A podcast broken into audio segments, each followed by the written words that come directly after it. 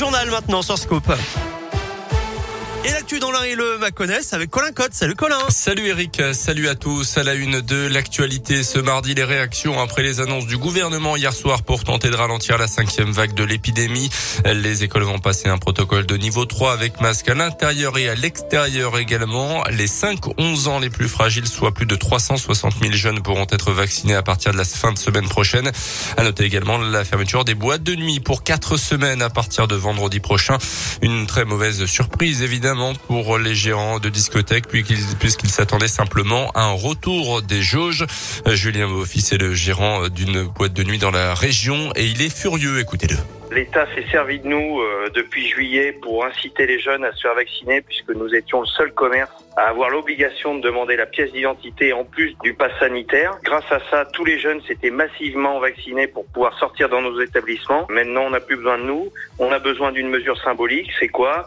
C'est 1200 discothèques, confirme du jour au lendemain. Je vous rappelle que les trois précédentes vagues, nous étions fermés. Donc c'est pas à cause des discothèques qu'il y a eu une explosion des cas, encore une fois et ce sera pas encore à cause de nous là. Hein. On va pousser les jeunes à se regrouper dans des lieux fermés non contrôlés, non ventilés, on est dégoûté. Des mesures qui ont un coût. Le mois de décembre représente 25 à 30% du chiffre d'affaires de l'année pour les discothèques. Plusieurs syndicats du secteur s'étonnent dans un communiqué qu'aucune différence été faite entre les vaccinés et les non vaccinés.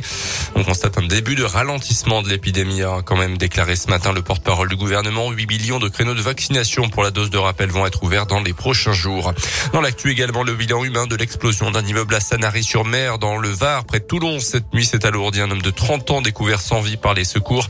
Les recherches se poursuivent. Trois personnes, dont une mère et son bébé de 18 mois, ont été extraites des décombres dans la matinée. Dans le reste de l'actu chez nous, dans l'un deux gendarmes blessés en opération près de Valserone la nuit dernière dans un accident en pleine nuit. Les deux militaires basés en Haute-Savoie sont appelés pour une explosion à un distributeur automatique de billets à Viry. Arrivés sur place, ils ont aperçu deux, malfaiteurs qui ont pris la fuite en voiture. S'en est suivi une course poursuite de plusieurs kilomètres jusqu'à hauteur de Valserone donc.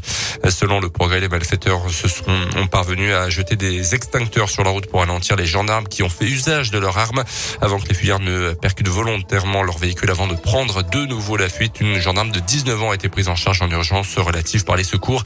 Son collègue de 23 ans est lui aussi légèrement touché. Deux conductrices blessées dans une collision à Viria hier soir. Une des victimes âgée de 27 ans aurait perdu le contrôle de son véhicule venant percuter l'autre qui arrivait en sens inverse. Les tests d'alcoolémie se sont avérés négatifs pour les deux conductrices. Le foot ce soir avec PSG Bruges à 18h45, dernier match de la phase de groupe de la Ligue des Champions. De la Coupe d'Europe également en basket pour la Gelbourg ce soir à Equinox contre l'équipe turque de Bursaspor. C'est à partir de 20h.